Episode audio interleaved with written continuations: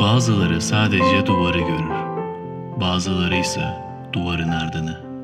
Psikiyatri ve duvarın ardı başlıyor. Merhaba herkese. Cengiz benim adım. Yeni bir podcast kaydıyla karşınızdayım. Bayramın sonlarına doğru yaklaşırken bazılarımız belki yoldadır ve canları sıkılıyordur yolda diye korsan bir kayıt yapmaya karar verdim. Hızlıca biraz kendi takvimimin dışına taşarak. OKB ile ilgili bir seriye başlamıştım zaten. Onu sürdüreceğim. Ama bugün tuhaf bir yerden bahsedeceğim. Yani bu iş öyle bir yere gidecek ki Meyüze Nehri üzerinde dans etmelerini durduramayan 200 insanın köprünün yıkılmasına sebep olmasına kadar. Tabi tarihsel bir olay böyle anlatıma bakmayın. 500-600 yıl önce olmuş bir olay. Ama bu OKB'nin çatısı işte o kadar geniş ki bir köprüyü yıkabilecek kadar güçlü bir yapma isteği kişinin kendisini durdurmakta ve kontrol etmekte çok zorlandığı bir hastalığın dünya tarihinde yarattığı çeşitli sonuçlara da bakacağız.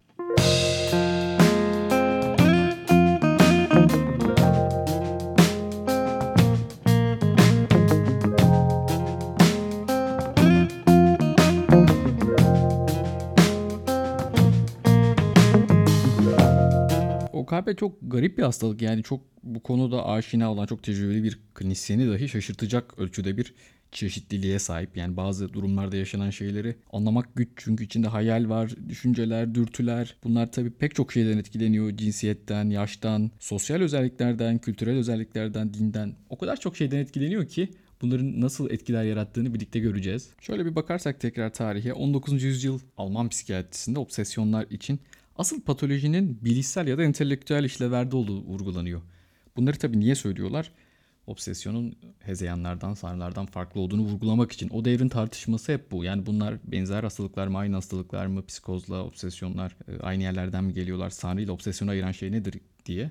Tabi tartışmışlar fenomenologlar. Hala aslında bu tartışmalar bitmiş değil, bitmiş gibi yapıyoruz. Bence hala çok zor bir yerdeyiz bunları anlamak için. Yine Alman ekolünde zwang kelimesinden geliyor. Zorlama ve baskı, zorunluluk sözcüğüyle obsesif kompulsif belirtileri tanımlamak için ilk kullanılan teknik terim bu. Yani biz obsesyon ve kompüsyonun farklı olduğunu biliyoruz ama İngiliz yazınında bu sözcüklerin çeviri karşılığı olarak o zamana kadar şeytan tarafından ele geçirilmiş olma anlamında kullanılan obsesyon terimi tercih ediliyor.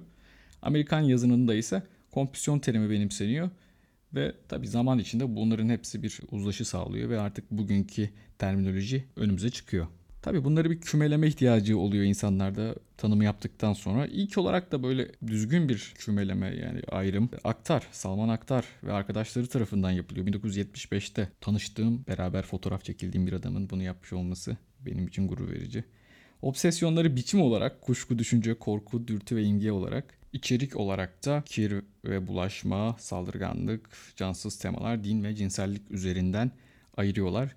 Bunlar bizim bildiğimiz başlıca çeşitleri. Bunlardan en çok belki de gördüğümüz, en çok karşımıza çıkan klinikte de, sosyal hayatta da olandan bir başlayayım. Sonra ilginçlerine doğru da gideceğim. Bulaşma obsesyonları ve temizlik kompüsyonları. Bu zaten korona döneminin de patlayan bir şey. Hani herkes şey diyordu. Koronavirüs çıktıktan sonra OKB artacak diye. O mesele tam netleşmedi. Yani herhalde bir çalışma da yapılması gerekiyor. Klinisyen gözlemi olarak baktığımda psikiyatrinin belki de ilk sorusudur ya. What's the normal? Yani şu dönem için bir normal belirlemek zorundayım. Başkanımız da diyor ya işte yeni normal eskisi gibi olamayız. O yüzden şu an insanlara OKB demek belki yersiz bir şey. Bu dönem geçtikten sonra bu kararı vermek daha önemli. Zaten psikiyatrinin güzel yanı da bu yani kendi içindeki o değişime, akışa ayak uydurmak. Bugünü bugün gibi, dünü dün gibi değerlendirmek. Şimdi insan neyin kendisine bulaşmasından korkabilir? İşte mikrop diyoruz kabaca virüsün, bakterinin. Özellikle yine evdeki eşyalara baktığımızda tuvalet önemli bir yer. Yine çamaşırlar, banyo malzemeleri, yiyecekler, sıvılar. Yine çevresel atıkları düşünelim. Çöp, radyasyon, toksin, zehir. Yine bedensel atıklar ve sekresyonlar. Bunlar tabii iğrendirir insanı. Tükrük, balgam, feçes, meni, ter, kan, idrar. Hayvansal bir takım maddeler ya da direkt hayvanın kendisi ya da tüyü, atı ya da işte böcekler, yapışkan maddeler, yağlı maddeler bunların insana bulaşması hakkında bir takım endişeler olabilir. Yani daha doğrusu bunlardan bir şey bulaşıyor. Şimdi her zaman tabii şeye gidiyor iş yani herhalde bu bunlar pis ve bu pislikten bir, bize bir mikroorganizma bulaşacak gibi ama bazen kendi tek başına da herhalde bu pisliği insan düşünebilir. Yani ondan illa bir şey bulaşacak diye konuşmak çok düz olabilir. Tabii bu obsesif hastaların bu belirtileri bir takım savunma mekanizmalarıyla da beraber olur diye söyledik ya genelde onlar bir duygudan uzaklaşmaya zihinlerini böyle bir çölleştirmeye çalışırlar. Daha böyle bir bilişsel bir patern sergilemeye başlarlar. Ama yine de detaylı bakarsak yani bilişsel ve duygusal özellikleri de böyle bir ayrıntılı incelemeye kalkarsak özellikle bu bulaşla ilgili kaygısı olan insanların normal anksiyete ile ilgili kaygısı olan insanlardan şöyle bir farkı olabilir. Yani bunun böyle bir iğrenme, tiksinme ile ilişkili bir alt tip de olabileceğini söylüyor bazı yazarlar. Bu düşünceler geldiğinde mi insanın kaygısı olur ya da bu iğrenme sonrası ilişkili ritüeller ya da kaçınma davranışları yapılamadığında mı ortaya bu kaygı duygusu çıkar? Bunu da anlamak zor. Bu da tartışmalı bir konu. İşte bu bulaşla ilgili obsesyonlar olan insanların bir kısmı tiksinme, iğrenme ile bunu yaparken bir kısmı da zarar görme endişesiyle bunu yapar. Ya da belki de daha pragmatik düşünebiliriz. Yani benim elime bir şey bulaştı. Sonuçta ben elime bulaşan şeyi ya da elimi işte kirleten şeyi yıkamazsam, temizlemezsem hastalanırım. O zaman ölürüm. Ama benim yaşamam lazım. Evrimsel olarak ben böyle kodlandım. Ben türümü sürdürmeliyim. Bu biraz daha mantıklı geliyor çünkü sonuçta biliyoruz ki yani pek çok ruhsal rahatsızlığın aslında bir takım normal davranışların varyantı ya da o modüllerde bir aksama ya da fazla çalışma gibi yani panik bozukluğu da böyle belki belki de işte depresyon böyle belki işte OKB böyle bunların böyle bir takım belki evrimsel alt kökenleri var ve bunların aşırı çalışması ya da hiç çalışmaması bu rahatsızlıkların görünür olmasını sağlayabilir. Ama bu tiksinme mi, iğrenme mi yoksa bir zarar göreceğini mi düşünmeyle beraber ortaya çıkar bu davranışlar? Hastalar genelde bunu adlandıramaz. İşte o duygusal ayrımı yapmaları genelde zor olur. Peki bu düşünceleri zihninde çok sık tekrarlamak zorunda kalan en başta da söylemiştim ya bunlar böyle zaruri düşünceler, hususi düşünceler öyle çevrilmişti Fahrettin Gökay'ın kitabında. Ne yapar insanlar bu durumdan rahatlamak için? Bir takım törensel yıkamalar, yıkanmalar, tuvalet rutinleri, bazı eşyaların tekrar tekrar temizlenmesi. Tamam bu bizim gördüğümüz bir şey. Bunu anlamak kolay. Az çok bir herkesin bir normali vardır yaşadığı bölgede, yaşadığı coğrafyada ve kişi bundan rahatsız olduğunu ya da çevresindekiler bundan rahatsız olduğunu belirtir. Gerçi şöyle de bir durum vardır. Yani obsesif hastalar özellikle temizlikle ilgili obsesyon olan hastalar çoğu zaman şey der ya benim böyle bir hastalığım yok. Kocam çok kirli, kızım çok kirli, ev çok kirli yoksa ne münasebet. Tabi bazen gördüğümüz şeyler için biz bunu söylüyoruz. Bir de görmediğimiz şeyler var. Yani kişi kirlilik hisseder ama bu içsel bir kirliliktir. Daha böyle suçluluk üzerine entegre olmuş bir kirlilik. Tıpkı OKB podcast serisinin ilk bölümünde bahsettiğim, verdiğim örnek gibi Shakespeare'in kitabında geçen, Macbeth eserinde geçen Kraliçe Macbeth'in özellikle Kral Duncan'ın ölümünden sonra eşini onu öldürmesi için yönlendirmesi ve artık kendisini de suçlu hissetmesi neticesinde ellerinde böyle kan, kan izleri görmesi ve ellerini sürekli yıkamaya çalışmasından dolayı Arabistan'ın bütün kokulu sabunları gelse de bu elimdeki kir geçmeyecek diye düşünmesi bu durum için verilecek belki de en iyi örnek olabilir. Ya da böyle aklından hastalıklar geçer, alakasız bir yerde bunları böyle zihninden atamaz ve bu sefer de bunlarla ilişkili bir temizlik davranışı görünür. Yani aslında ortalığı kirli olduğunu düşünmez, etrafın kirli olduğunu düşünmez. Zihnine sen işte kirlisin diye bazı düşünceler gelir ya da bu bir suçluluk hissiyle beraber gelir ve bu sefer de bir temizlik davranışı, abartı bir temizlik davranışı başlar. Buna da belki mental bir kontaminasyon diyebiliriz. Tabi bu hastalar genelde dediğim gibi en başta da yani etrafını kirli bulurlar, kendilerine pek problem bulmazlar. Genelde ya bu rahatsızlığına bu işte aşırı yorulma, artık böyle yeri silmekten dizleri ağrır, ortopediye gider Elleri böyle buruş buruş olmuştur, aşınmıştır. Zaten muayenede hemen görürsünüz. Onlar size bir takım sinyaller verebilir. Yoksa kendisi demez ki ya ben temizlik işini abartıyorum. Yani çoğu zaman demezler yani. İçgörü meselesi tabii tartışmalı bir konu. Onu da konuşuruz birazdan. Gelelim bir diğer gruba. Saldırganlık obsesyonları ve bununla ilişkili kompüsyonlar. Bu grup biraz daha böyle tuhaf yani. Yani böyle birisine zarar verecekmişim, birisine saldıracakmışım gibi, birisine çat diye küfredecekmişim gibi hisseder. Ve sürekli bununla ilgili bir korkusu olur. Bunu böyle bastırmak için bir takım işte dua etmeler, sayı saymalar, tekrarlayan içinden böyle bazı kelimeleri geçirmeler gibi kompulsif davranışlar olabilir ve bu insanı gerçekten zorlar ve sıkar. Hani bu iş o kadar ilerler ki insan gider der ki ya ben sana kötü bir şey mi söyledim? Söylediysem hakkını helal et. İstemeden olduğu. Farklı farklı böyle mistik bir takım ritüeller, bu kötülük yapma ile ilgili şeyi bir, bir şekilde yansızlaştırmaya çalışmak, bununla ilgili bir tek tuhaf davranışlar meydana gelir. Hatta bazen işte birisine saldırmakla ilgili ya da saldıracağından korkmakla ilgili şey o kadar üstüne ağırlık çöktürür ki en son saldırır yani. Çünkü e, saldırayım da rahatlayayım diye düşünür. Aslında hiç böyle bir niyeti yoktur. Dini ve cinsel obsesyonlar bunlar daha be- benzer gruplar beraber gruplandırılıyorlar. Dinle ilgili kısmı apayrı bir bölüm yapacağım.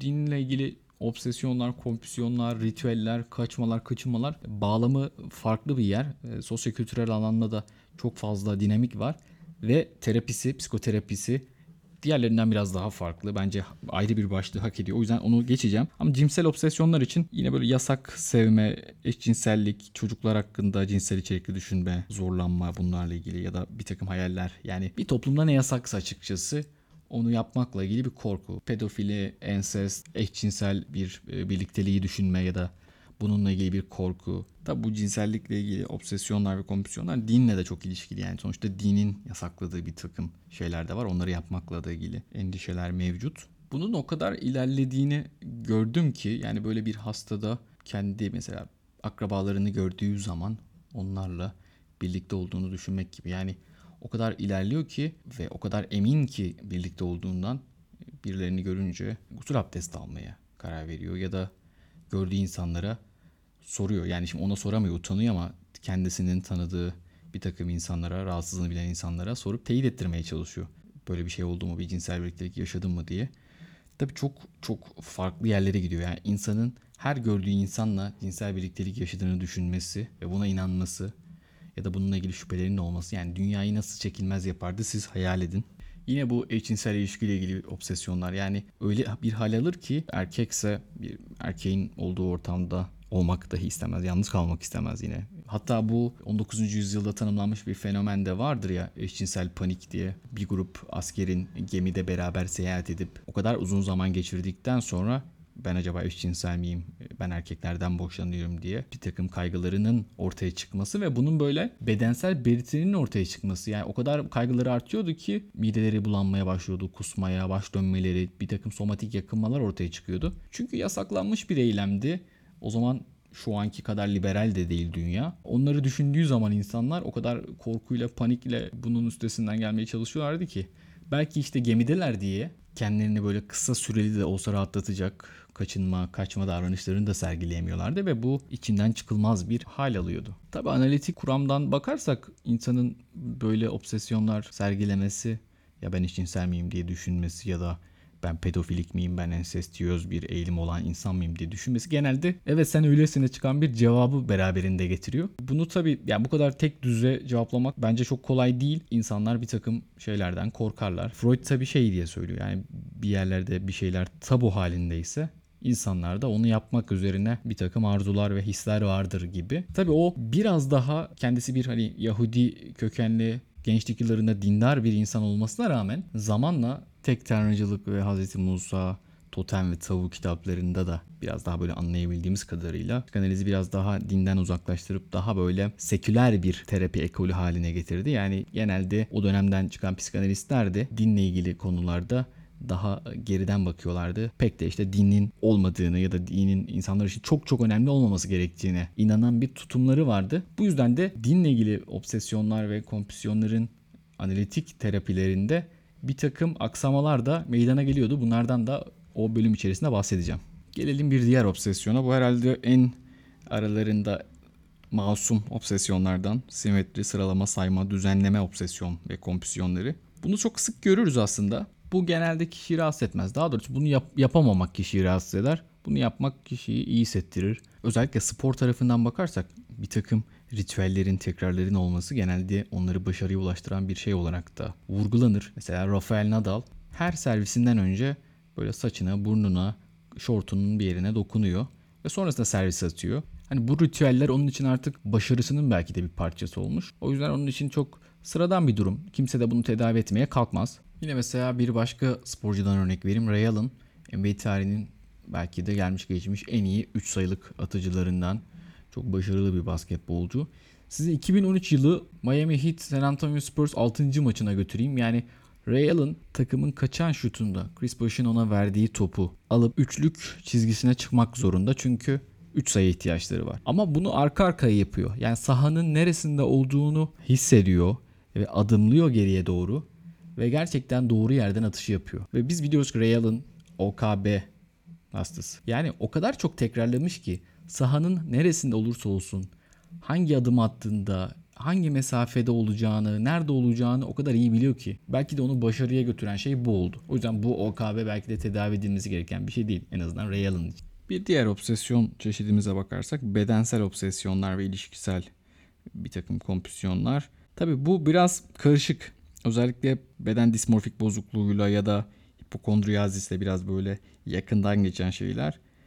Farklı farklı ayrımları var elbette. Burada tabi OKB hastası örneğin bir enfeksiyon olduğunu düşündüğünde ya da buna yakalandığını düşündüğü bir obsesyon olduğunda bunun olup olmadığını araştırır. Ama yine de bu düşüncesinin saçma olduğuna ilişkin bir miktar içgörüsü vardır. Beden dismorfik bozuklukta ya da hipokondriyaziste hastayı ikna etmek pek mümkün değildir. Yani kendisi de kendisini ikna edemez. Önüne kanıtları koysanız bile hayır der bu yanlış baktı sonuç yanlıştı falan filanlar. Onlara da ayrıca değineceğim. Şöyle bir obsesyon var bir de böyle aklımı kaçırdım aklımı kaçıracağım. Yani biraz da o saldırganlık şeyine de benziyor ama bunu bir ruhsal hastalık gibi bakarsak yani işte ben deli miyim? İşte ben şizofreni mi oldum? Doğruyu söyle doktor ben neyim? Sürekli kendisinin bir akıl hastalığı olduğunu düşünür ve bunu bir şekilde zihninden çıkaramaz. Tabi bu öyle bir hal alır ki yani benim bir akıl hastalığım var, benim akıl hastalığım vardır. Evet aslında o anda bir akıl hastalığı olmuş oluyor. Ama onun zihninden geçen tırnak içinde o deli kavramındaki gibi yani psikotik bir rahatsızlık olduğunu söylemek mümkün değil ama iş tabi çok ilerleyince anlatması, anlaşılması zor bir hal alıyor. Bir de istifleme ile ilgili bir takım obsesyonlar ve kompüsyonlar var. Bu tabi zor yani bunu anlatması zor. Buna cimrilik de belki diyebiliriz. Yani ayrımı zor tabi yani cimrilikle istifçiliğin ayrımı da zor. Bazı insanların malı kıymetlidir. Atamaz, satamaz. Sürekli tutar elinde, biriktirir, biriktirir. Yani bu tabi farklı da bir yere gidiyor. Bazen bunu demans hastalarında da görürüz. Yani böyle çöp evler görürüz. Evinde sürekli bir şeyde biriktirmiş. Bu holding davranışı garip. Yani bu yıkım göstergesi de olabilir. Nörokognitif kaybın da bir göstergesi olabilir ama tek başına bazen işte en azından genç hastalarda orta ve ileri yaşta genelde demansı bize bir e, hatırlatır ama bazı insanlar gerçekten bazı şeylere değer verirler. Antalya'da mıydı geçen senelerde bir turist bavul arandığında bütün bavulun içine tuvalet kağıdı, otelden aldığı eşantiyonları koymuş. Ama hangimiz bir takım eşantiyonları sağa sola koymuyoruz ki? Ben de mesela kalem istifçisiyim herhalde. Kongrelerde dağıtılan kalemleri toplamaya çalışırım. Ya eğlenceli bir şeydir de ya. O kadar çok kalemi almak. Çoğu zaman o kadar kaleme ihtiyacım yok. Genelde tabii sonrasında ben dağıtıyorum. Aslında tekrar dağıttığım için içim rahat. Yani bunu istifçilik olarak görmüyorum. Yani aldıklarımı geri verebiliyorum. Bazen o kadar çok alı- alıyor oluyorum ki taşıyamıyorum. Yani orada bırakıyorum. Daha da komik bir şey anlatayım size. Fakültedeyken çok yakın bir arkadaşım vardı. Onunla böyle bir yere yemeğe gittikten sonra böyle fixte gittiğimiz bir yer vardı, bir kafe vardı. O kafenin çıkışında hesabı öderken bir kavanoz gibi bir şey vardı. Onun içinde de küçük şekerler olurdu. Biz her hesabı ödeyip çıktığımızda o kavanozdan şekerleri böyle almaya çalışıyorduk. Aslında sonuçta me- mekan veriyor yani bir şey çalmıyoruz. Onu bize ikram ediyorlar ama bir tane iki tane alındıydı herhalde. Biz böyle 8, 10, 12, 15 tane almaya çalışıyorduk. Artık içinde ne kadar varsa. Ve en sonunda Tabi bunu yakalanmamadan yapmaya çalışıyoruz. En sonunda kim daha çok aldı almadı diye böyle kapışıyorduk. Yani böyle saçma bir yarışımız vardı. Hani bu da bir istifçilik olabilir belki. Bir de aklıma çok saçma bir Vine videosu geldi. Belki 10 sene önce izlemişimdir. Hani Vine zaten kapandı kalmadı. Bir tane çocuğa tabi bunlar canlandırma yani iki tane yetişkin insan çocuğu taklit ediyor. Belki de Aykut Elmas'ın mı video, şeydi videosuydu hatırlayamadım ama. Gidiyor işte bir arkadaşının elinde böyle bir tane kırılmış anten var. Hiçbir işe yaramıyor. Sonra o arkadaşı diyor ki ya onu bana versene. Yani hiçbir şey değil yani. O da tam o sırada ya ben onu şey yapacaktım bu yapacaktım gibi böyle saçma bir reaksiyon veriyor. Hani anlatırken yine klasik komik olmaz ama yani bazı insanlar bazı şeyleri elinden çıkaramaz. Yani bu da kötü bir yere gider yani söyleyeyim o yüzden. Dikkat edin elinizde çok fazla şey tutmayın. Bazı şeylerden vazgeçmek gerekir. Çok klişe olacak ama büyümek bazı oyuncaklarımızdan da vazgeçmektir. Diyerek artık bölümün biraz sonuna doğru yaklaşıyorum. Galiba bu diğer kompüsyonlar başlığını ayrı bir başlık yapacağım. Çünkü süre uzayacak. Bu kadar uzasın istemiyorum. Birkaç şey daha değinip öyle hemen bu podcast'te son vereceğim. İnsanlar bazı obsesyonları ve kompüsyonları olduğunda bundan kaygılanırlar. Evet bunu biliyoruz. Bilişsel davranışçı terapiyi, analitik dinamik terapileri de anlatacağım. Onlarda kuramlar üzerinden anlatmaya çalışacağım ki neden bunlar oluyor? O patogenezi anlamak için iyi olur. Hani nöroanatomik bir takım şeyler de var, kuramlar da var. Belki onlardan da bahsederim. Ama bu OKB fenomenisiyle ilgili sevdiğim bir diğer şey düşünce eylem kaynaşması. Yani bu aslında çok yakın zamanda fark edilen bir fenomen ve pek çok meseleyi anlamak için de ele almak için de oldukça etkili bir yöntem. Hani bu din obsesyonları ayrı bir podcast konusu yapacağım dedim ya. Biraz da onun da içine alınan yani onun terapi yöntemlerini de biraz güncelleyen bir fenomen. Yani bu fenomenin anlaşılması en azından. Yani bu OKB belirtileri olan insanlar bir takım düşünceleri, imajları, dürtüleri akıllarına getiriyorlar evet. Hani aslında hepimizin aklından saçma sapan şeyler geçiyor. Yani bu hastalık belirtisi olmayabilir. Yani bu bir gerçek aslında. Hepimiz bir anlığına iğrenebiliriz, tiksinebiliriz. Bir anlığına aklımıza ensestiyöz bir şey gelebilir, pedofilik bir şey gelebilir. Bunlar bir an gelir geçer. Yani insanın aklına günde 50 bin tane düşünce geliyor galiba öyle bir rakam da vardı. Bunların çoğu bizde bir emosyon yaratmaz, bizde bir fiziksel bir zorlanma yaratmaz. Gelir geçer. Aslında bunu çalışırız OKB hastalarında da. Yani bu düşünceler işte bir zihnimiz bir nehre benzer. Düşünceler de o nehirde akıp gider. OKB hastalarının beceremediği ya da zorlandığı bir nokta şu. Yani düşünce olduğu anda yani akıllarına geldiği anda eylem de hemen onunla beraber geliyor. Yani eylemi yapmıyor ama eylemi yapmış gibi hissediyor. Yani diyelim ki bir yere dokundu, eline bir mikrobun bulaştığını düşündü. Bunu düşündüğü an o eylem de geliyor. Yani elime mikrop bulaşmış olabilir. Evet bulaştıysa artık elime işte enfekte olacak, elim rahatsızlanacak. Yani eylem. Yani gerçekten de kendisine bir enfeksiyonun bulaştığını düşünme ve buna inanma. E, bunun sonucunda bir eylem meydana geliyor ve işte bununla çalışmak oldukça önemli. Yani aklımıza gelen her düşünce eyleme dönüşmez. Onun bir ardı eylemdir, bir sonrası eylemdir. Biz o ayrımı yapabilir miyiz? Bunu terapi şeylerinde de anlatacağım. Sevdiğim bir dizi var Suits. İzlemediyseniz izleyebilirsiniz. Orada da şöyle bir diyalog geçmişti. Yani patronla diğer ortak arasında Jessica Pearson ile Louis Litt arasında şöyle bir diyalog geçiyordu. Louis Litt biraz böyle Jessica Pearson'ı şey yapan, kızdıran bir şey söylüyordu. İşte Jessica Pearson çok buna sert tepki gösterince hadi ama senin de aklından mı geçmedi mi diye ona böyle bir sistem ediyordu. Yani beni suçluyorsun ama kesin senin de hakkından mı geçmiştir. Jessica Pearson da ona şey diyor. Çok da mantıklı bir cümle. Belki de hatta benim terapi seansımda da kullanabileceğim kadar ağırlığı olan bir cümle. Bir şeyi düşünmek ve söylemek farklı şeyler. Yani bu benim aklımdan geçtiyse bile ben bunu söylemedim. Ama sen bunu söyledin. Yani ikisinin ayrımına vurgu yapan bir cümle. Bence de o yüzden hani insanları böyle bir aklından bir düşünce geçti mi, bunu düşündün mü diye sıkıştırmak çok yersiz. Çünkü insanın aklından her şey geçebilir.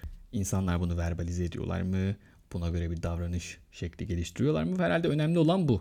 Ötekisi biraz yargısız da infaz oluyor. Tabi zihin kuramı denilen şey de bu biraz. Yani aslında bir başka insanın aklından geçeni düşünmek, onun yerine geçip onun ne düşündüğünü düşünmek gibi. Ama işte yine de yani düşünmek, aklından geçirmek ve bunu söyleyip davranışa dökmek farklı şeyler.